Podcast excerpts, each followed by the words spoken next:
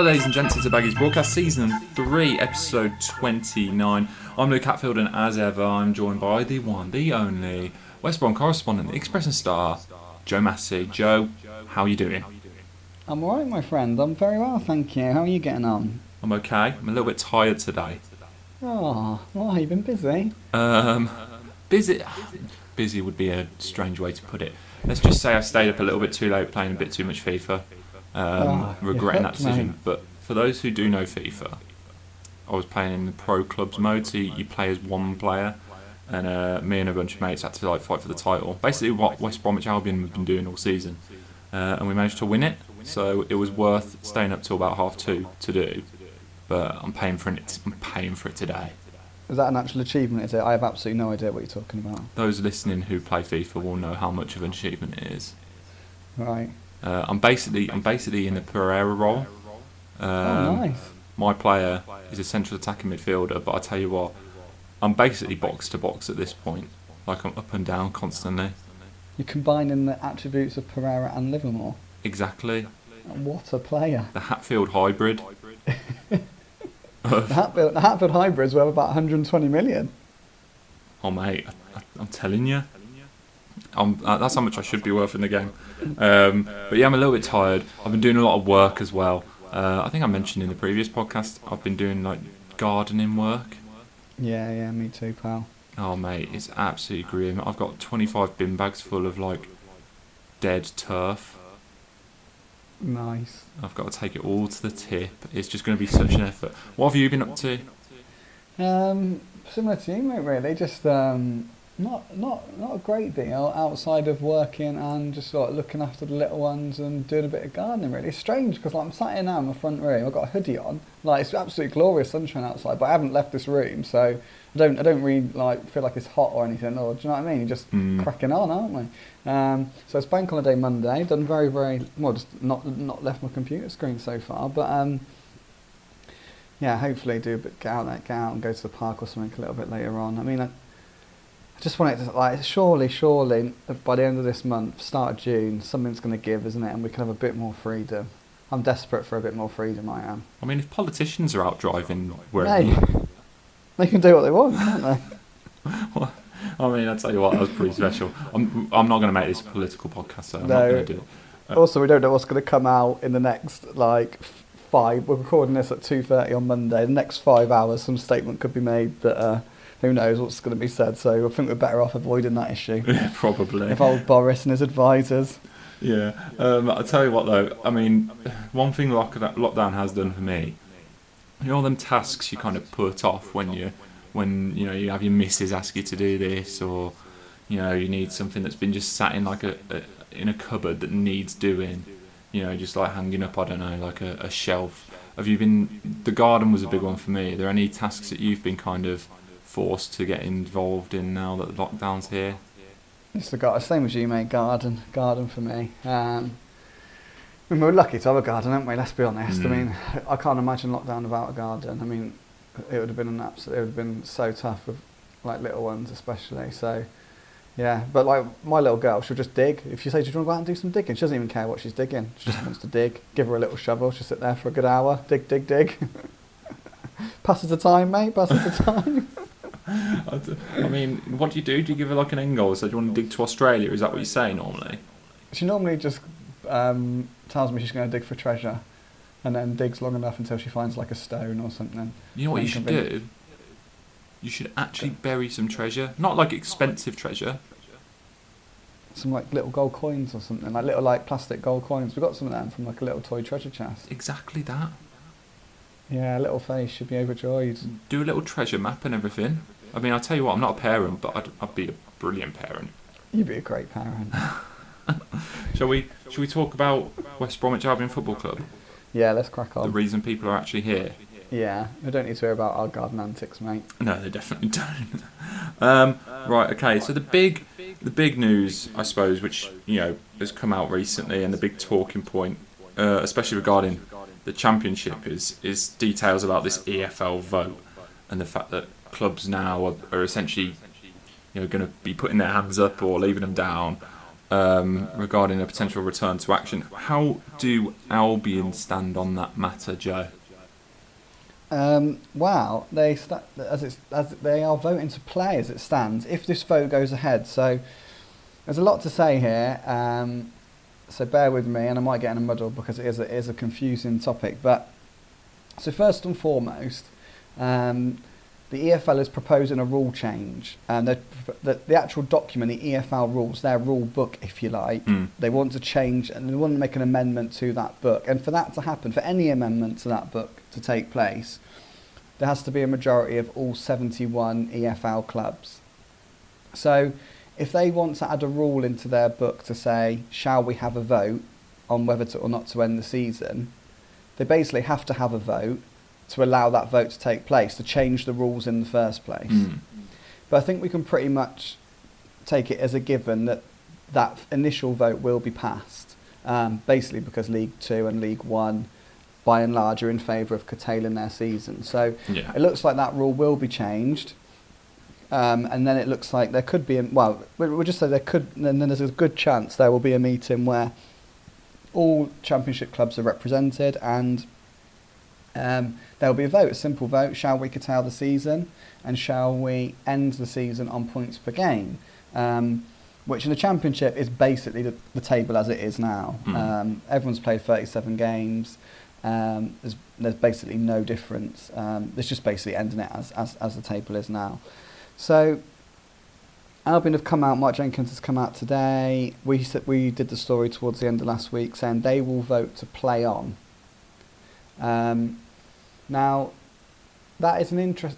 That's, that's interesting because basically, if they don't vote to play on, if the season was to be curtailed, they would be promoted. They'd be in the Premier League, um, and they would have achieved their season goal. So es- essentially, you have to look at it. sli- There's no disputing it. They would basically be putting at risk promotion. Mm. It's a massive shout, that isn't it? It's an absolutely massive shout, but there's numerous reasons why. So first, I think we need to discuss the reasons why, at this moment in time, they're voting to play on, and then I just want to touch on what I think could potentially happen further down the line. Mm. So, the reason why Albion are saying they want to play on is basically because they're in a very, very, very strong position, both on and off the field. First and foremost, um, so in the Premier League, for example, we're just, just drifting slightly. Mhm. The reason why all Premier League clubs want to play on is because with the broadcast revenue they'll receive, with the sponsorship revenue they'll receive, and with the commercial income they'll receive, it's actually they will be financially better off from playing. Mhm. Those three factors mean it's it's worth their while playing those games. It's a completely different story in the championship where the broadcast revenue is obviously nowhere near as high. I mean, nowhere near as high, and the sponsorship and commercial income also aren't as high. However, Albion, let's be honest, if Sky are going to show some championship games, the next any of the next nine championship games, Mhm. it's highly, highly likely Albion will be chosen. You'd imagine pretty much the only games they're going to choose really are going to involve Leeds, Albion, and maybe Fulham, um, and maybe Charlton at the bottom end. Yeah. Um, so, fine. So that's that's a positive for Albion. The second positive is that they they believe they'll go up, quite rightly so. Um, first and foremost, they've been by far and well, you should say it's the moral thing to do, isn't it? It's the honourable thing to do is to play on. Yeah. There'd be, it's, the, it's like it's, it is the honourable thing to do to play on. So one, they want to do it because it's the honourable thing. Two, they want to do it because they're going to be chosen for Sky Games. There's no doubt about it. They will be. The chances are they're going to receive a lot more money than other clubs in the division. Mm. On the pitch, they've been fantastic this season. They've been abs- like I think everyone in their heart of hearts knows that well believes that Leeds and Albion are the two best sides in the division, and they deserve to go up, and they probably will go up. I think Albion would go up if they were played their remaining nine games in front of packed crowds and ev- if everything had just carried on as it was. But the fact that they're not going to play those games in front of full crowds, I mean, I think we've seen from the Bundesliga that games have lost their competitive edge. That that they're not as intense Yeah. um, without crowds there. Mainly for teams that haven't got anything riding on it. Um, so I think we've seen like home advantage is completely gone um, in the Bundesliga Mm. because there's no crowds there, and you just think that with Albion's desire to win promotion, with the quality they've got in their squad, when they come up against mid-table sides with little to play for, I think they'll they'll they will win those games. Um, and obviously that would eventually see them go on to win promotion. So there's another reason why they can vote to play. Another reason why they should, they're going to vote to play is because that's what the EFL want. I think only Hull really have come out publicly and said that they would vote to stop. Yeah. Um, would it be a great PR move, really, to say they were going to vote to stop? They wouldn't win any friends for it. Um, and we all know why Hull have voted, would vote to stop because they're falling like a stone. Um, and then on top of that, finally, finally, finally, back to finances, really.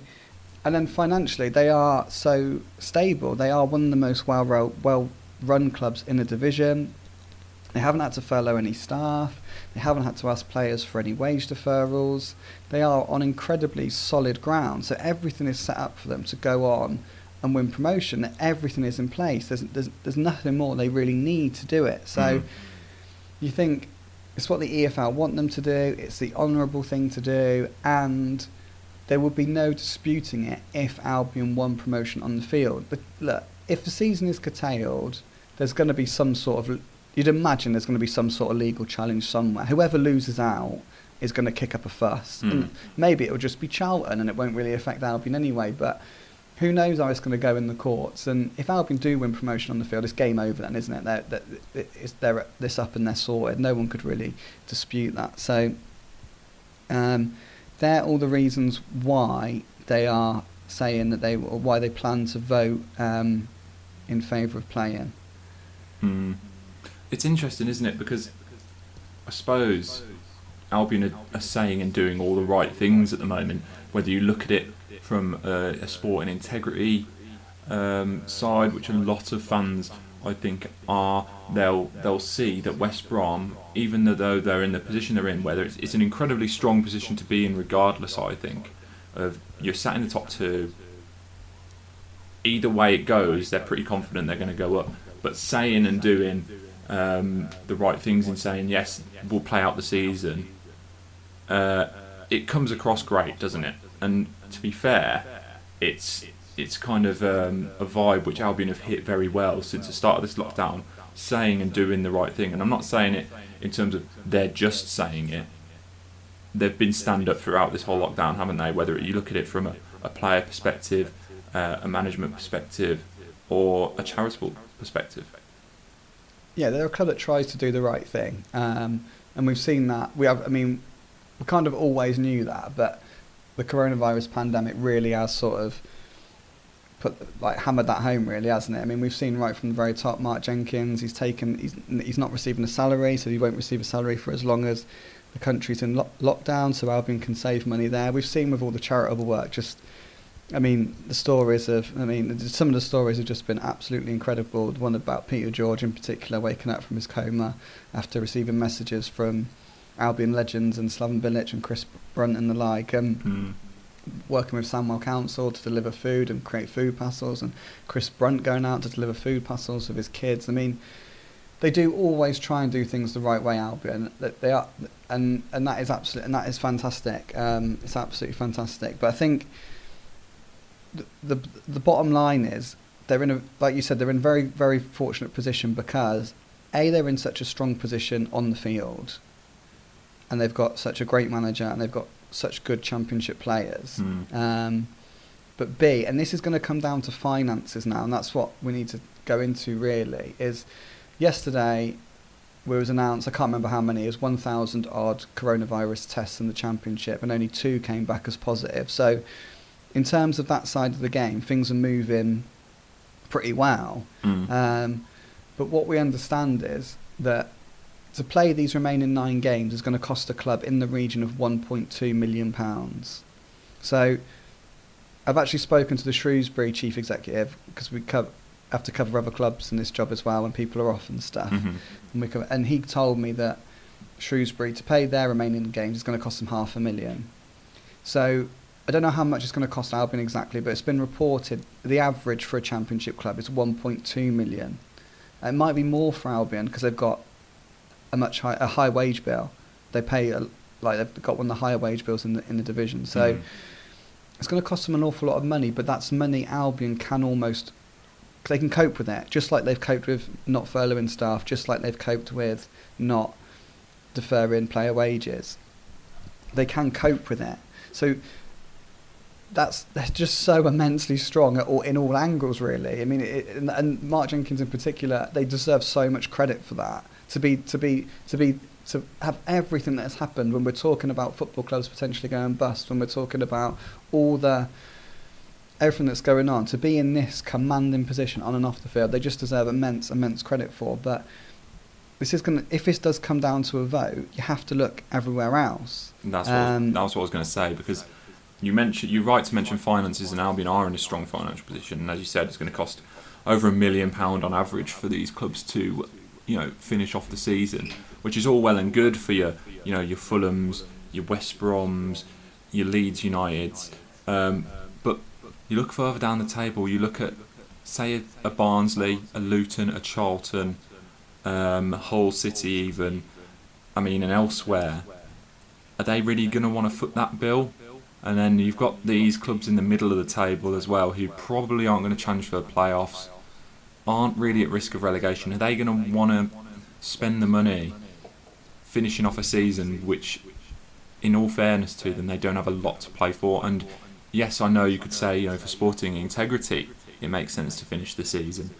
But every club, rightly or wrongly, you know, has, has to look after themselves here as well. And if it ends up with clubs struggling financially for an extended period of time afterwards, they'd argue that it's not in the best interests of the league to, to carry on. Yeah, I mean, the starting point is the one. Let's say it is 1.2 million on average that clubs are going to have to pay to finish the season. That 1.2 million is on top of the losses they have already made. Mm. Football hasn't. We haven't played football since March.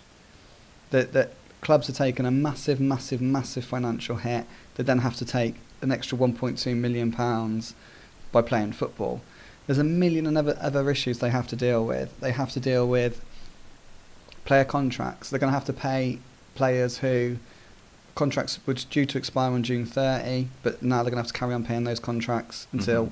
whatever point the season ends. Loan fees. I don't know about loan fees. I don't know if Albion are about to pay more money to extend the loans of Diangana and Robinson, but the way football is, there will be loan deals where you do have to pay more. Clubs will be asking for more money for those players. So that's an issue that's going to have to be resolved. Players who don't want to play. Um, we know up and down the country dressing rooms are mixed. That's at every single club. There are players who have got concerns. There's been some obviously very vocal about it. Troy Deeney, for example, Kante at Chelsea. I think Tammy Abraham the same.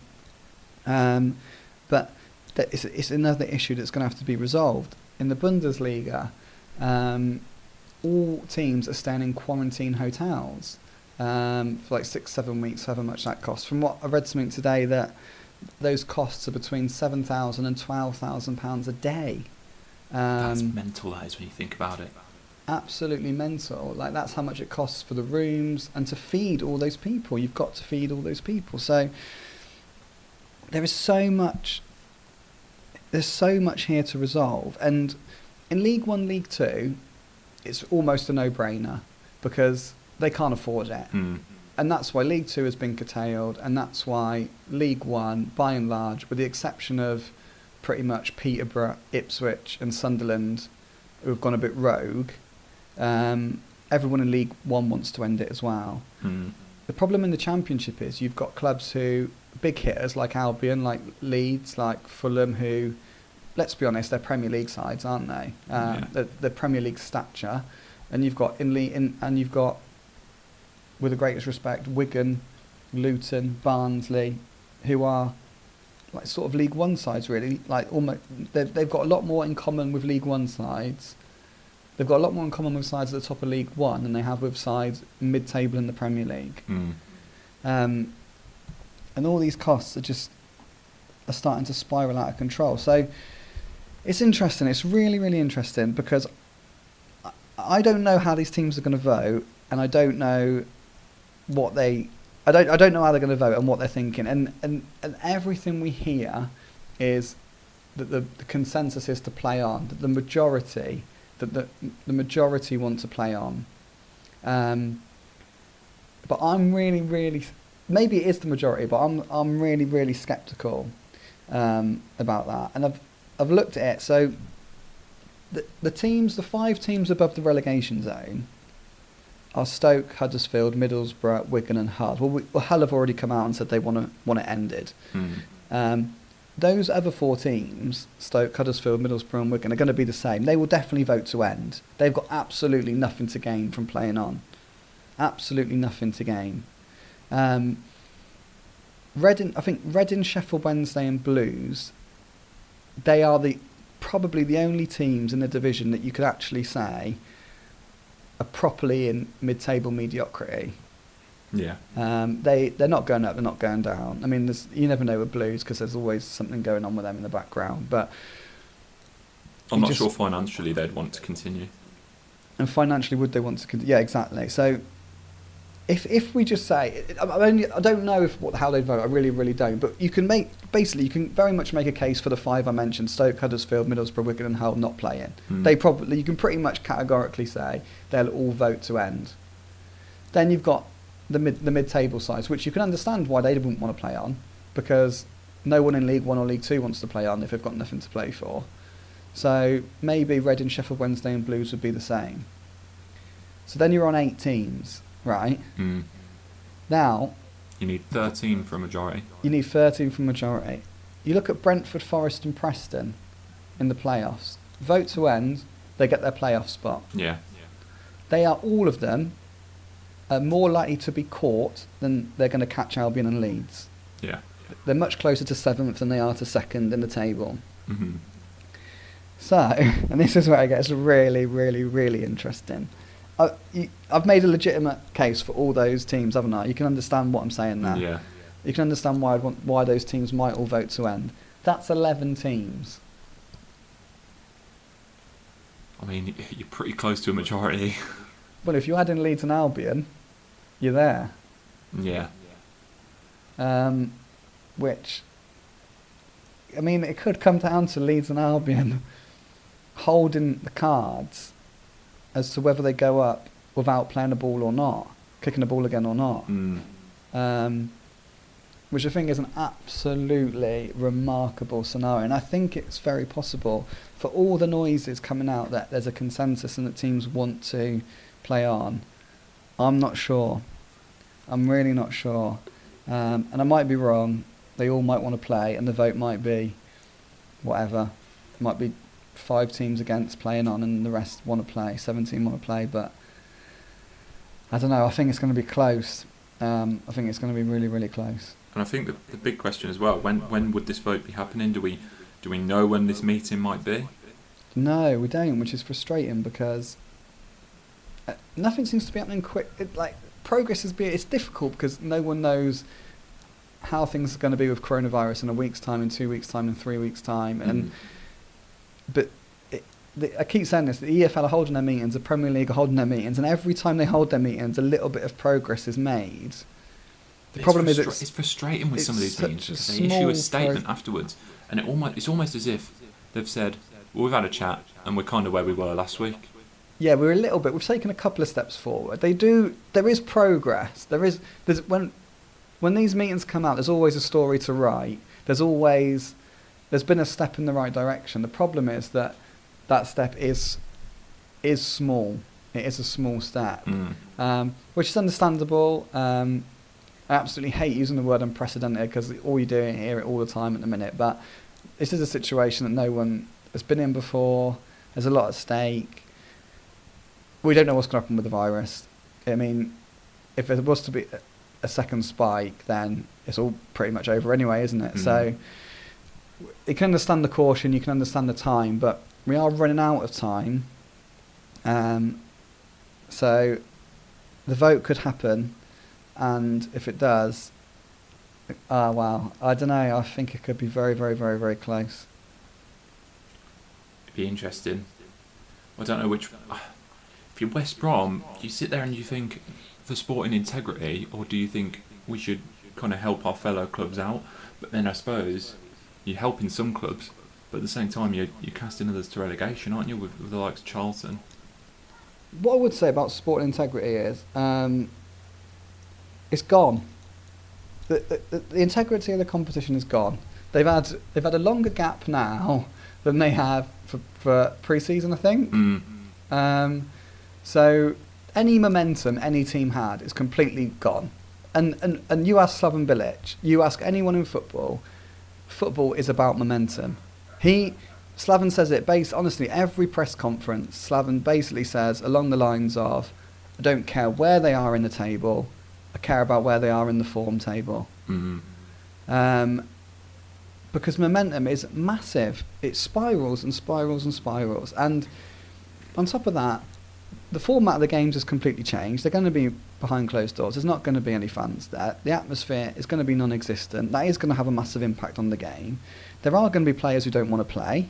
Um, that's a fact. There are going to be players who are out of contract and are worried about going into tackles. Um, that's a fact. Um, and, i- and this is a very, very, very, very, very minor point, but Mm. everyone's pretty much going to have a fully fit squad when they come back, which you don't have for the last nine games of the season. No one has that. Everyone has injuries, and so, so the integrity, the league is gone. The integrity of the league is gone. It, there's no point in trying to say that if you play 46 games this season, it's a normal championship season. Things Mhm. have just picked up where they left off. It just simply hasn't. Um, so, is that another reason to end it? I don't know. Maybe, maybe not. I'm not sure. But for me, the integrity argument doesn't sit anymore. It's it's long gone. Long gone. It'll be an interesting vote. I tell you what, some plenty of uh, plenty of interest when that statement comes out. I'm sure. Um, elsewhere, Albion news wise, um, and, and last little bit on I suppose the coronavirus. Um, you mentioned the tests. Only two have come back positive from the entire. Um, is it the entirety of the EFL or is it just the championship? That was just the championship. Um, Um, but Albion all clear. Albion all clear, yeah. So obviously the League One and League Two clubs, with the situation they're in in terms of being on the brink of curtailing their season, they haven't been tested yet. Hmm. Again, because of money, that it's 140,000 pounds to carry out the tests, um, which was a big reason why they decided to vote to curtail or will vote to curtail. Yeah. Um, so Championship clubs are the only ones that have done it. So well, obviously in Premier League, um, tested twice a week. Um, yeah, and f- from the first round, only two. I think both came from Hull, um, which raised a few eyebrows. But I mean, I mean, if you start accusing teams of of intentionally listing tests as positive, even though I'm pretty sure they'd probably be done independently, um, I mean, you get into silly, silly conjecture at that point. I think. Yeah, I'm absolutely sure. And and, and we saw from the Premier League when they they had two sets of tests now, and it, it came down on the second time, didn't it? So Hmm.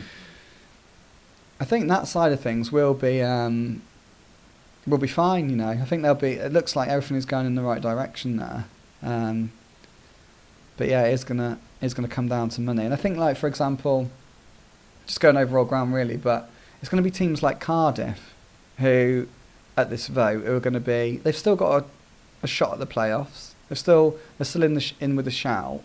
Um, but you think they know they're going to think Leeds and Albion are going up. Hmm. They're going to. Everyone thinks Leeds and Albion are going up, and then you've got one promotion spot left. Would you have to do through the playoffs as well? Would Cardiff Which- back themselves against a Fulham or a Brentford? Would they a back themselves to get in, and b then win them? Um, would they, I don't know if it would. I don't know if it would. Blackburn, same position really. Fifty. Mm. Blackburn and Swansea probably better examples. Three points off the playoffs. Um, but Swansea, for example, would have to overcome Blackburn, Cardiff, Millwall, and Bristol City just to get to seventh. Hmm.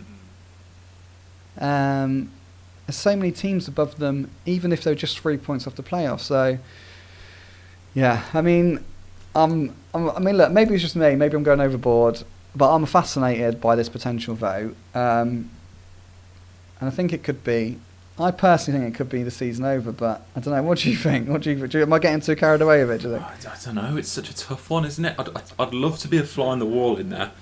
Absolutely love that.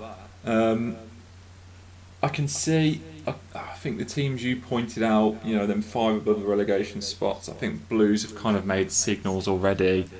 Um, they've kind of announced that they're releasing some players already um, when their contracts are up. I think that is as you know stark a warning as you can get from a club that they don't really care about finishing the season if they're willing to release players before they've even said whether the season's continuing or not.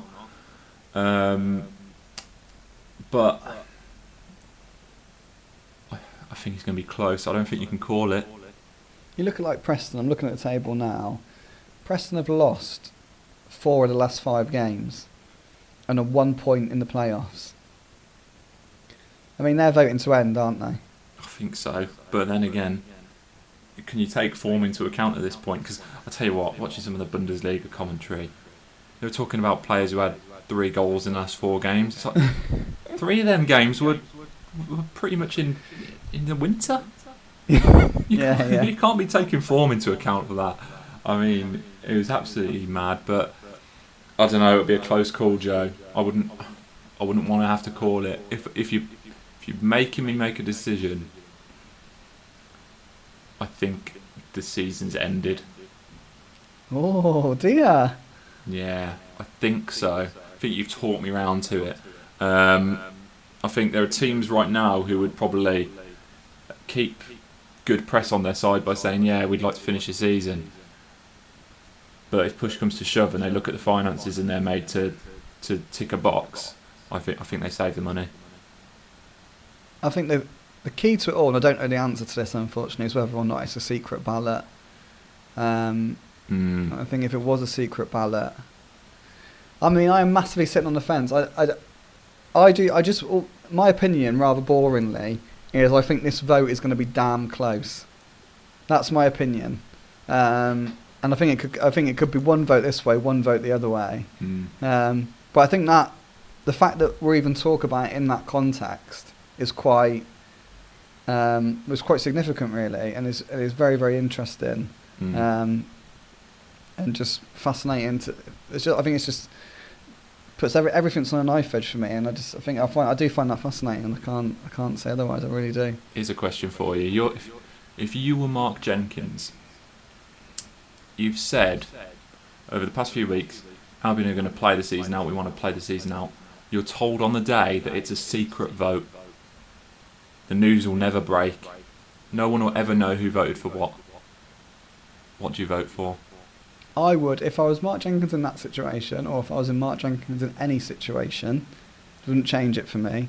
I would vote not to play. Now I know people are saying like they're proud of their club and this, that, and the other, and and and they're doing the right thing, and I get all that, and I love all that. Don't get me wrong. Like I'm not. You want to be a good person, don't you? You want to do the right thing, like you Mm. absolutely desperately do. But my Nathan Judah said this on the video before we recorded it actually on Friday, and I, I stole his point for the video. But if the first game back, West Brom lose it and Fulham win it, and the gap is three points, are we having a different conversation? You're worried then, aren't you? We did a poll on the website, I think, where it was 55% voted to play on out of Albion fans. I think a thousand people took part, and 55% said play on, and 45 said end it. But, oh no, cool, all right, it's a big but if they were to lose the first game and Fulham were to win it. But if that was to happen, what would the percentage be then? I think it'd be very. It, it, it, uh, at the very least, it would those percentages would flip around, wouldn't they? Oh, for sure. Um, You do wonder as well. That first game, say say Albion were to lose and Fulham were to to win, but say Matheus Pereira pulls a hamstring because, let's face it, players aren't going to be match fit, and he's out for four weeks. Yeah. Or even like, I don't know, like, haven't play, yeah, they're just rusty. So there's a ball over the top and Kyle Bartley misses a header. Someone runs in and just taps it in. And then Semi Ajayi is like a little bit out of position and another striker runs in behind and curls a worldie into the bottom corner. Like you, you just don't know, do you? Like it could happen. Like and it's football. It's a championship. Anything can happen. Mm. Um, I don't know. I, f- look, I know it's not morally right, and I hate taking a, a, a stance that isn't morally right, but I, I would just get up if it was me. You've got to wonder as well whether, you know, you've got to think about it, and you shouldn't have to think this way. You've got to think who are other clubs looking after? They're not looking after, you know, they're not doing it for the integrity of the competition. You know, them teams above the the bottom, the you know, the relegation places. They're not thinking, oh, but it'll be sporting, it'll be right in the sporting stature to go and play the games. They're thinking of themselves, and rightly or wrongly, you can't blame them for it. So I, I'd be tempted to agree with you, Joe. And I, I know Leeds. I can't believe Leeds wouldn't vote to end it now. you They've, know. they've been out of the Premier League for so long. And I mean, their chief exec came out and said like we want to play on, but I mean, come on, like they've basically given thrown everything they can to get up financially. Last two years, they've given they're paying Bielsa an absolute packet. I don't care. I don't think Bielsa's this like football god that everyone makes out he is. But what I do think is that if Leeds didn't have him, they wouldn't be in the top two. Probably hmm. not the top six. Like, there's there's no doubt. Like, I don't think he's one of the great. I don't think he's Sir Alex Ferguson, but I do think he is an incredibly good manager. And if he was to go in the summer because Leeds didn't go up, then who are they going to get? Who are they going to get to replace him? yeah, how do you follow that up? How do you follow that up? It's a bit like, yeah, it's just, um, yeah, uh, like I said, I we're going, I'm saying repeating myself, but I can't, I mean, we don't even know the vote's going to happen, but I'll tell you what, if it does happen, I'm going to be on the edge of my seat, I really am, and I think it's, I just, and I'd love to know how each club votes, I really, really would, whether we'd find out or not, but I think it's fascinating. Oh, it, it certainly is. Um, right, one bit of Albion news, not coronavirus related, spe- uh, so to speak. Rayhaan Tulloch, um, can the Baggies tie him down?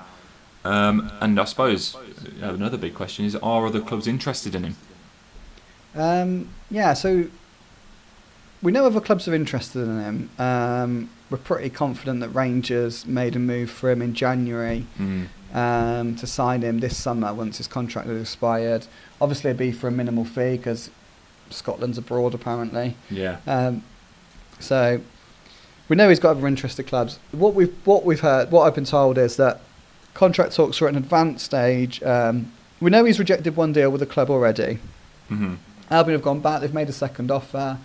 For everything around it is supposed to be very, very positive, um, and that's it'll be a written offer very soon. He will basically have that contract in front of him, and all he will have to do is pick up a pen and put his name on it. Mm. Um, that's the, I'm told that's the stage we're at.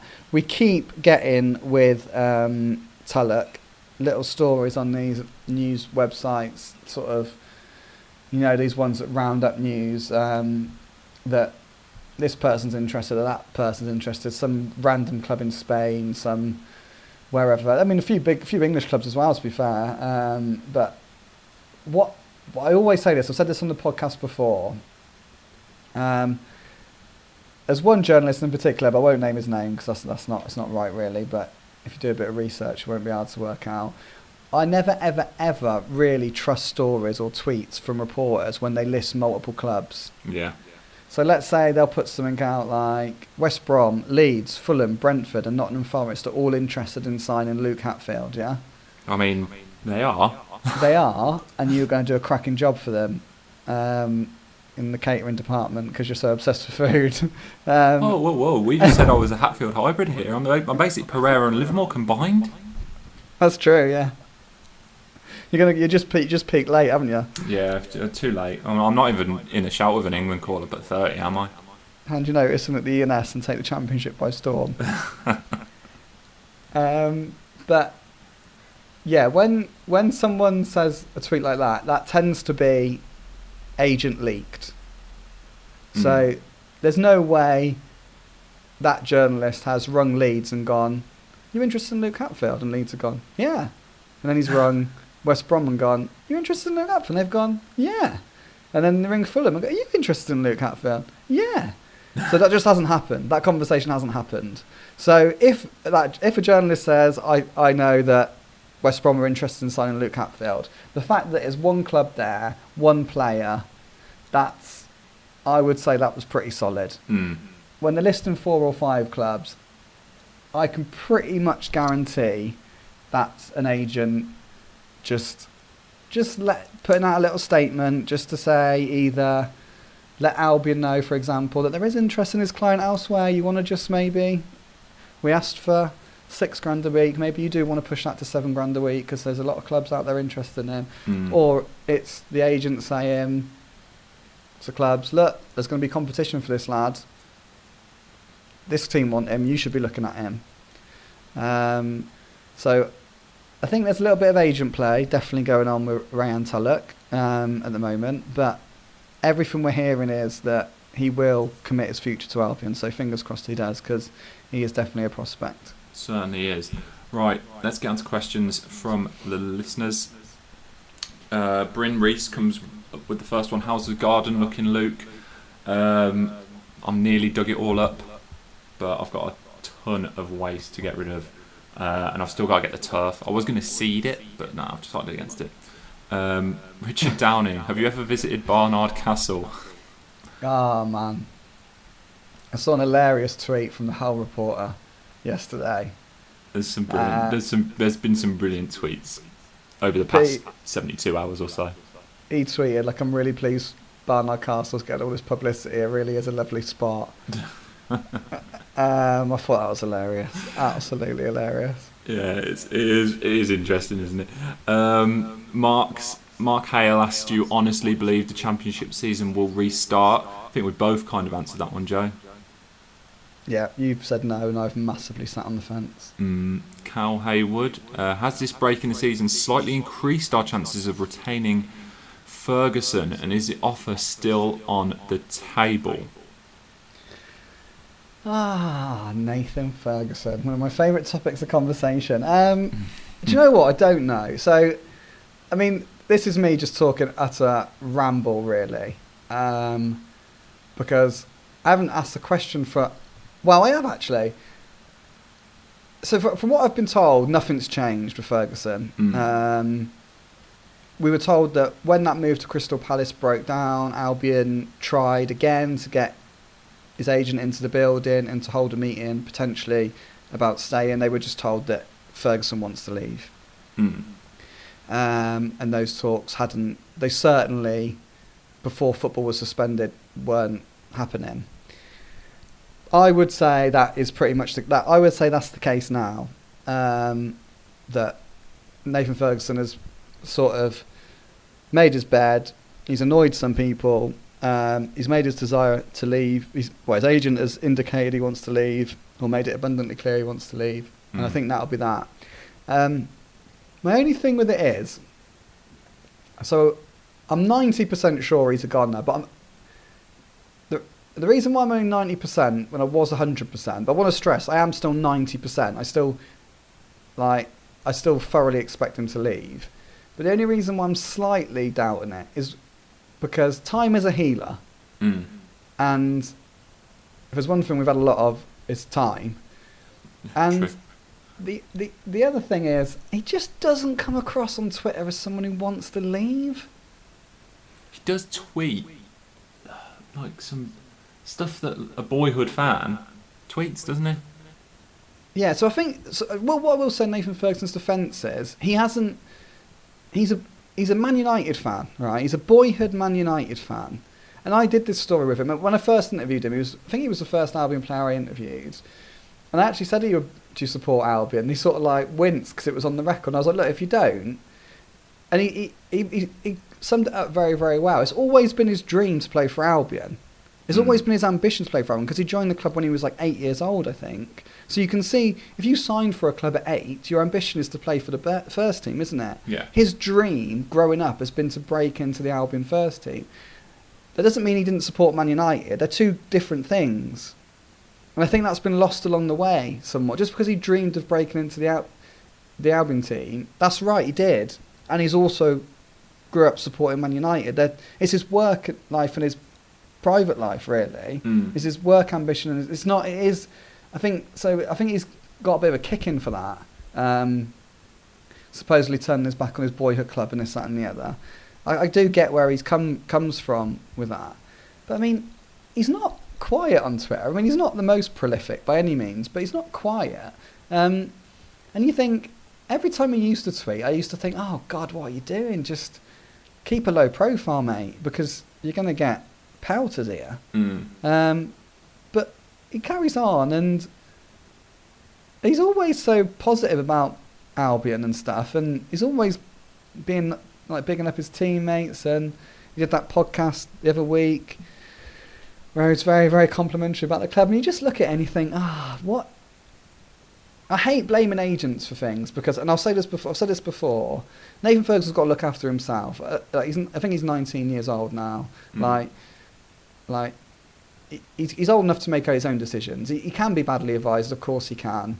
Um, but come on, like the buck stops with him. If he wants to, he can see what he's got at Albion, which was a huge contract offer, a manager who's got real faith in him, and a side that had a very real chance of getting to the Premier League. He's not thick. You can see that that's what he's turning down, what he's walking away from. So I do think he's got to stand up and make these decisions himself, whatever his agent's telling him. But it does sit very, very odd, like at his tweets compared to he just doesn't seem desperate to leave, and perhaps is being forced into it a little bit. I don't know. I don't know. It's just a Mm. bizarre one, and I, and I know I say this every time, but he's such a lovely lad. Like he is such a lovely lad. It's all it's it's very very odd. And I spoke to like we went. I spoke to Luke Dowling about him, and and Luke Dowling. fir- he- he- yes, I spoke to Mark Jenkins, and he's a lovely lad. Everyone Mm. says he's a lovely lad. They can't not say he's a lovely lad. Everything that's gone on, everyone says he's. And you just think there's just something amiss here. Doesn't seem quite right, does it? Um, it's just something that you just think, ah, you just want to like get your arm around him really and just say, come on, mate. But I don't know. But I think he, it's all gone too far. He's burned his bridges and it's game over. But there's just some part of me that wonders. Mm. We will see. Um, Spencer George, do you think the club will look to keep Brunty on after the season finishes as a in a coaching role similar to Mozza? He's such a great ambassador for the club and a modern day Albion legend. Yeah, you'd like to think so, wouldn't you? I think it, that'll be more further down the line than at the end of this season. Um, I think everyone wants him at Albion for the long haul, don't they? Because he is just such a ledge of a bloke. I mean, we did ask him about this when that when the whole move to Stoke fell through. Mm. He actually called a press conference. You know, um, Yeah. I don't think I've known that at all. Um, a player say, basically, I want to talk to the press so I can get my get explain what happened. Um, and he just wants to play. He just wants to play. Chris Brunt. He's he's very very conscious of what age he is. He's very very conscious that the clock's ticking. He's not got long left. He might have a season. He might have two. Whatever it is, he just wants to play if he can. So he will at the end of this season. I think he will try and continue to play. Um, and hopefully he gets a one-year deal or two-year deal. Something. I mean, probably only a one-year deal. You'd imagine at his age, but hopefully he will get something like that, um, just so he can prolong his career. Because that's what he wants. That as a person, as a man, that is what he wants to do. He wants to play on. And then he said he has thought about coaching. He's he's spoken to like James Morrison about it, Boaz Myhill as well and stuff. And but he also said he'd want a break initially. Mm. So when he does actually retire, he'd like to be able to just spend a bit more time with his family, maybe have a nice go on a couple of nice holidays or something, and just chill out for a little bit and like rest and recuperate and enjoy all the things that you can't enjoy while you're a footballer. Um, so yeah, I don't think it'll be like bang this season ends, bang Chris Brunt is an Albion coach. Mm. I think hopefully he'll go elsewhere and carry on playing. I do because I, I think that that's what he wants, and I want what he wants. And then, yeah, hopefully further down the line, he'll be back in with the baggies. James Duffy, would you give Kamil Grosicki one more season? And any news on Matheus Pereira? I think Matheus Pereira is a question you've probably been asked most about since taking this job. Yeah, so Pereira will sign. We've said it a million times. 8.25 million. Uh, he will just sign. He will sign. I can't say anything else than that. He will sign. I've, I've answered it so many times. It, he will sign. Um, Grosicki's got signed an 18 month deal anyway in Hmm. January, so he will is contracted to the club for next season. Um, so, yeah, I mean, we're not going to look at the season. We can't even finish this season, are we, can we? So, I'm not. I don't think we can look at the season beyond next season. No. Um, but yeah, so Grosicki 18 month deal. Pereira will sign 8.25 million. Um, what I will say is on Pereira, um, there was a story came out about 10 days or so ago from the Sporting Lisbon CEO or whatever saying basically they're delighted that Bruno Fernandes left them when he did because if he'd gone after the coronavirus outbreak, Man United would have got him for a lot less money. Hmm. I asked sort of cheekily to Albion, would they be, are they a bit tempted now to renegotiate the Pereira deal? Could he be available for less? And they were like, we're not, we're not doing that. We're not, we're not negotiating. Hmm. Like that would be taking the mick basically. Yeah. Um, so on the first, after the first game when we come back, or if as soon as the season's curtailed, either or, Albion will make their first payment to make Pereira permanent. Hmm. Dan Nash, uh, are you being paid time and a half for this on a nice sunny bank holiday? Uh, we don't get time and a half for bank holiday, do we, Joe? No, Um, we do get a day in lieu, though. I'm off Wednesday. I'm off Friday. Oh, we could have met up in a park if it was the same day. We could have a socially could have had a round of golf. I'll tell you what, I haven't played golf in years, but you're, you're one of the few people I'd ever go with, mate. Ah, that's nice, mate. I'm dreadful. Oh yeah, we'd we'd both be pretty poor. Um, Joe Appleton, with most of the squad likely to be fit ahead of a potential restart, what eleven would you select for the first game back? Ah, so it's. I mean, it's it's really boring, isn't it? But I think I'd just go with what everyone, whatever the last one was, pretty much. Uh, I suppose the it? only question is is, is Diangana? Yeah, but it's Diangana for Robinson, isn't it? Yeah, You obviously go in Johnstone, O'Shea, Bartley, Ajayi. Oh, you'd have Gibbs at left back, wouldn't you? yeah, probably. I mean, I tell you what, if he's not fit after this, he's never going to be fit. Yeah, harsh on Townsend, but yeah, Gibbs at left back. Stick to the 4 3 3, Sawyers, Livermore, Krovinovic. Got, I mean, we all know my thoughts on how Robson Carno.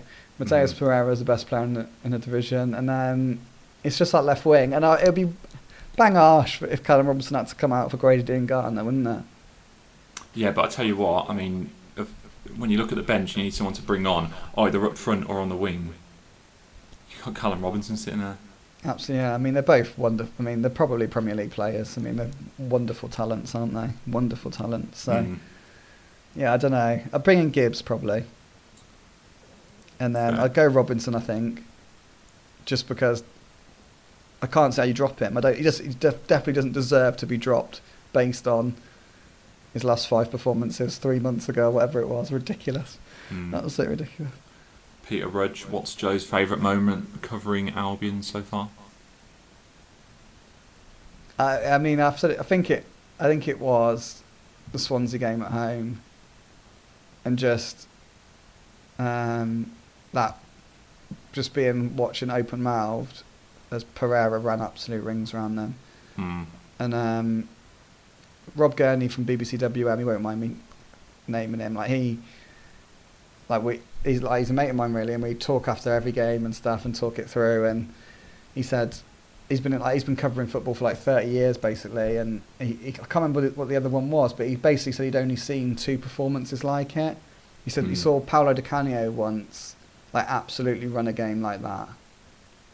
Um, and I can't remember who he said the other player was, but he was literally like that is probably that is up there. That is definitely top three greatest individual performances I've ever seen. So for him to have had seen as many games as he has and still hold that performance that high, absolutely incredible. And it was beautiful to watch. I mean, he was playing a different sport. It was it was magical. It was special. Um, Ian asks if Albion get promoted, do you think they'll be in a better setup than most clubs to cope with the forthcoming financial restrictions that clubs will have to deal with? It seems the TV money bubble has burst and it's the end of big money transfers for a while. Yeah, I mean, I don't quite know where he's getting that information from. Um, I think it's an a, it's a bit of an assumption that's coming, especially from fans on social media, is that I do think it'll have a, an effect. Clubs have obviously lost a lot of money this season, so they might not be as willing to spend massive amounts. But um, you know, if a, you do think nowadays that if a club's got a player and he's contracted, the fee that you're going to pay is essentially down to what they decide. yeah, I mean, don't get me wrong. That this this is going to change football, and I think fees will come down, and I think wages will come down, and I think agent fees in particular will come down. Um, but I don't think the TV bubble has burst at all.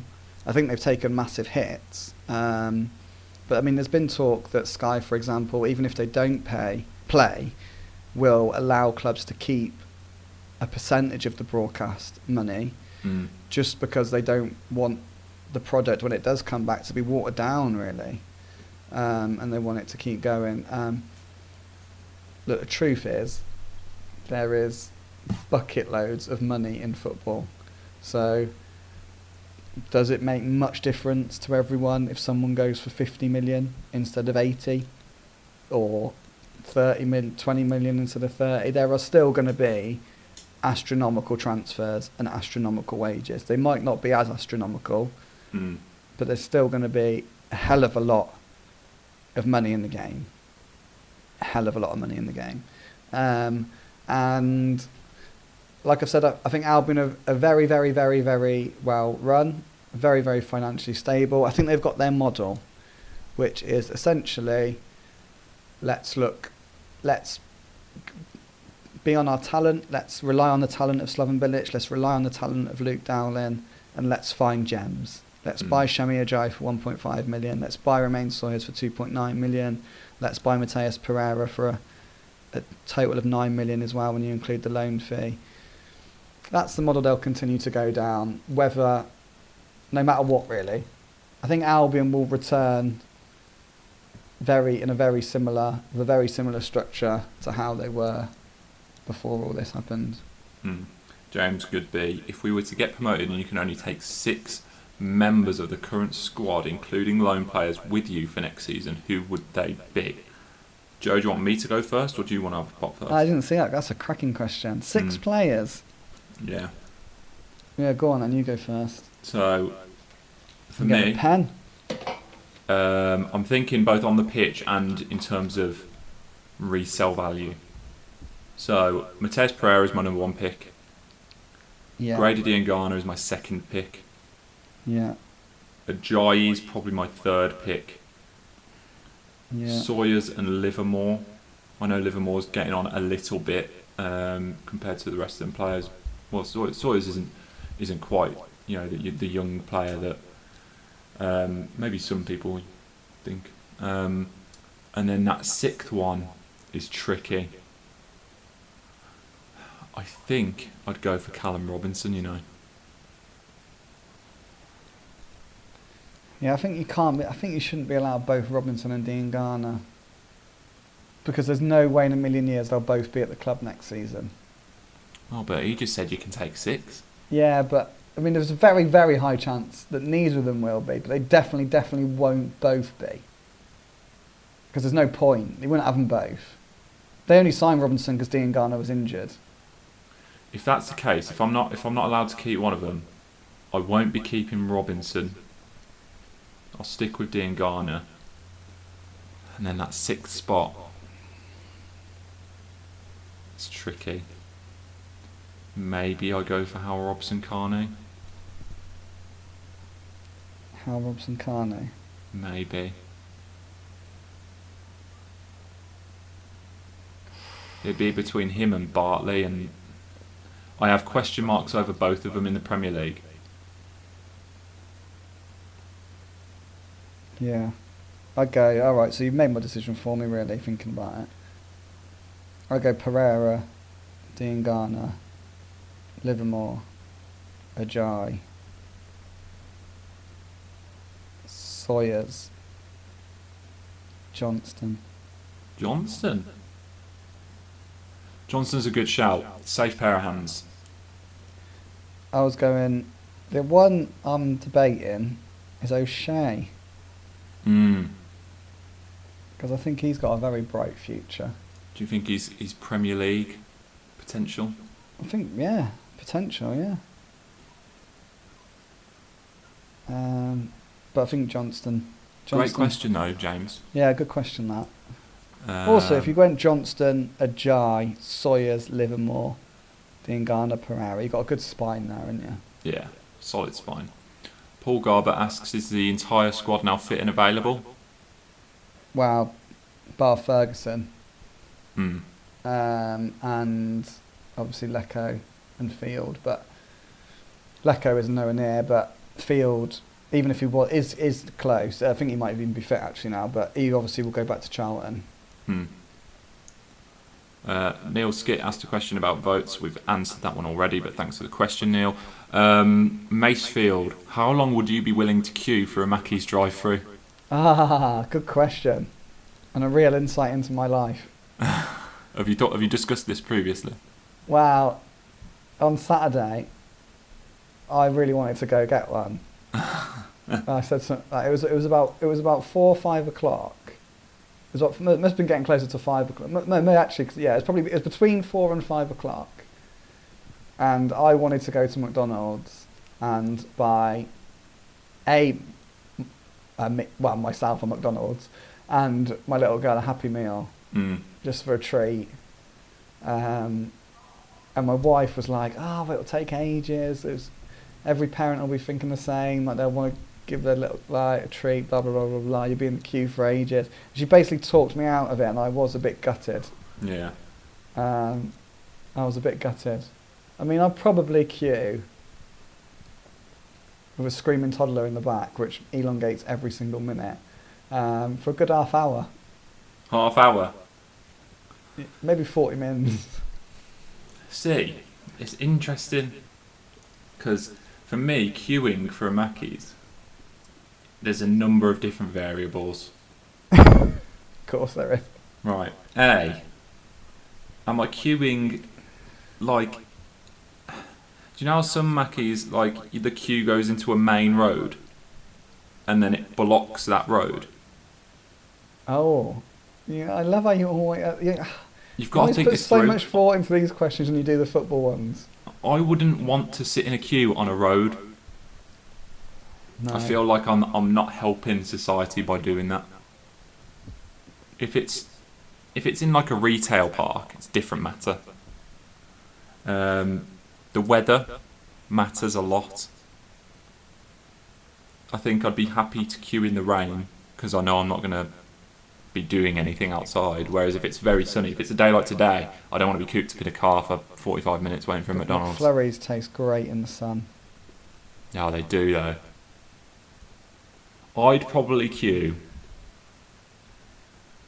for a maximum, a similar to you, probably half an hour is probably my limit. After that, I'm. You, that's a long time to queue for a. I mean, don't get me wrong. I'd love a chicken legend meal, large, with a Oh. McFlurry and some nuggets on the side. but is forty-five minutes worth it? It's a damn good point you make about the road, you know. I just saw a video on Twitter the other day of people queuing for a KFC, and it was one of them ones on like a, a regular road. It's not even like got two lanes. So like the queue was just huge, and it just blocked the road up. And I was like, what if an ambulance needs to get through? And I'm just sitting there saying, I'm not moving. I'm getting my McDonald's. Yeah, you would feel like an absolute idiot, wouldn't you? Yeah, and there was like someone walking and videoing it all, and you could see all the faces of the people in the cars, and they knew that they. You could tell they didn't like being filmed, but at the same time, there was a realization every time they got filmed. Like every single car, they were like, "Oh, I'm a bit of an idiot. Yeah. No, I can, I can, I can order some something similar to get delivered." Yeah. So yeah, half an hour, as long as it's as long as it's not blocking a road. Yeah, good. Yeah, good logic. I love maybe, maybe, maybe 35, 40 minutes in the rain. We'll see. Um, Theo, favourite film or films of all time?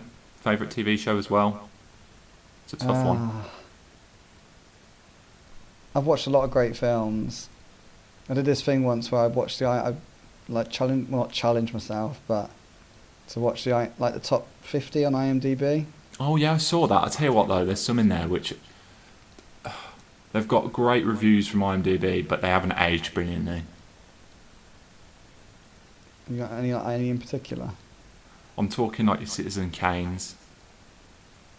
Oh yeah, that yeah, that is a bit.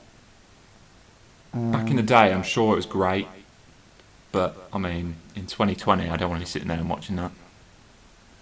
Um, I think my favourite film is The Dark Knight. Great film. Um, I absolutely love Inception, Another good one. and like a cheeky sort of like bit of like one that I think never gets the credit it deserves, but I absolutely love it. Is um, Catch Me If You Can. Oh, what a shout! Love that film. Great film, isn't it? It is Um, brilliant. It's very smart that film. And then like yeah, yeah. That's like that's.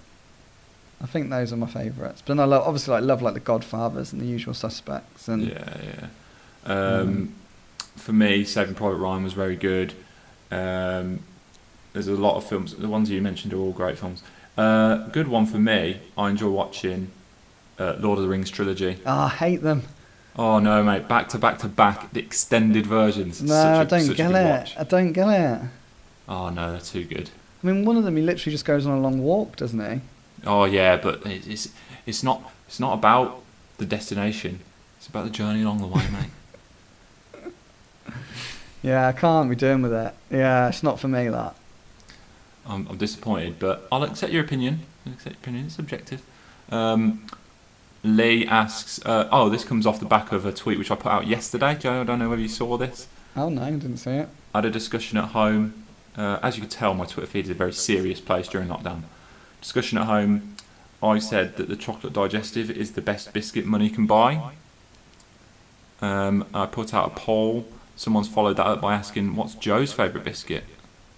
Um, so my wife will hate me for telling the story, but she's like an absolute savage when it comes to chocolate digestive. She won't let me buy them because she just can't like.